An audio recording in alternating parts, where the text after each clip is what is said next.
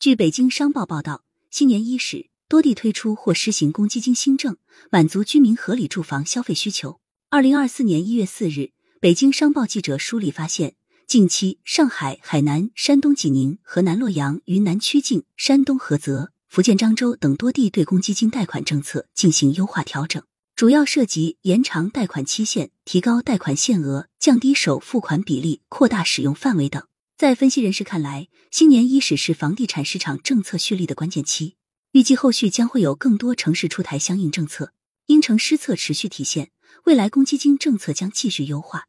一月三日，山东济宁发布关于调整住房公积金个人住房贷款部分政策的通知（以下简称通知），对住房公积金贷款缴存条件及最长贷款期限进行调整。通知明确，将公积金贷款缴存条件由借款申请人建立住房公积金账户满十二个月，且按时足额缴存住房公积金十二个月以上，调整为借款申请人建立住房公积金账户满半年。申请住房公积金贷款时，按时足额缴存住房公积金六个月以上。在调整最长贷款期限上，住房公积金贷款最长期限由二十五年延长至三十年。上述政策将自一月十日起实行。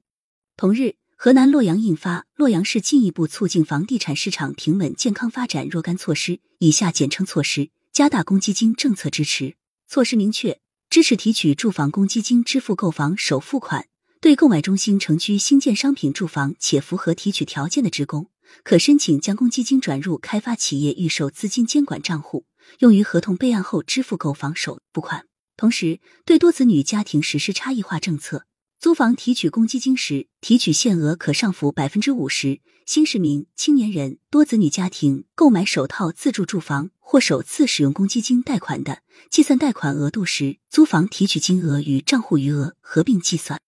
上海则优化了第二套改善型住房认定标准，并降低公积金贷款首付比例，规定缴存职工家庭名下在该市已有一套住房，在全国未使用过住房公积金个人住房贷款或首次住房公积金个人住房贷款已经结清的，认定为第二套改善型住房。对于认定为第二套改善型住房的，最低首付款比例为百分之五十。对于认定为第二套改善型住房且贷款所购住房。位于中国上海自由贸易试验区、临港新片区以及嘉定、青浦、松江、奉贤、宝山、金山六个行政区全域的最低首付款比例为百分之四十。易居研究院研究总监严跃进认为，新年伊始，多地密集出台公积金新政，是积极落实相应政策，是支持居民合理住房需求的体现。在此节点推出或施行，也明确上述举措会作为各地重点工作推进。为发挥公积金的住房保障作用。除推出公积金贷款新政外，个别城市还将此前阶段性政策调整为常规政策。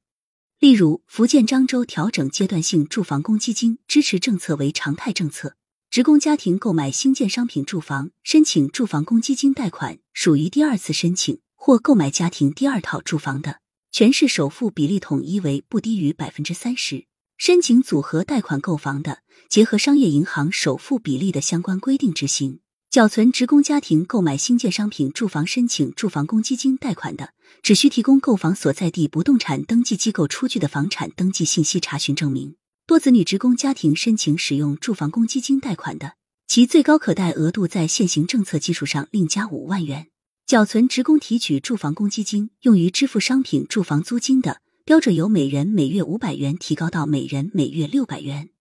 同时，福建漳州还优化既有住宅增设电梯住房公积金提取，明确漳州市城镇老旧小区居民提取住房公积金用于自住住房加装电梯的政策支持范围扩大到本人及配偶双方父母加装电梯可提取本人及配偶住房公积金。诸葛数据研究中心高级分析师关荣学表示，新年伊始，多地密集出台公积金新政，旨在继续创造宽松的购房政策环境，促进购房需求释放，提升楼市活跃度。同时，个别城市将此前阶段性政策调整为常规政策，也在一定程度上反映出政策松绑仍在持续。优化调整公积金政策仍为主要手段，持续的或者长期的松绑支持，不仅有助于购房需求的稳定释放，也有助于市场信心的逐步恢复。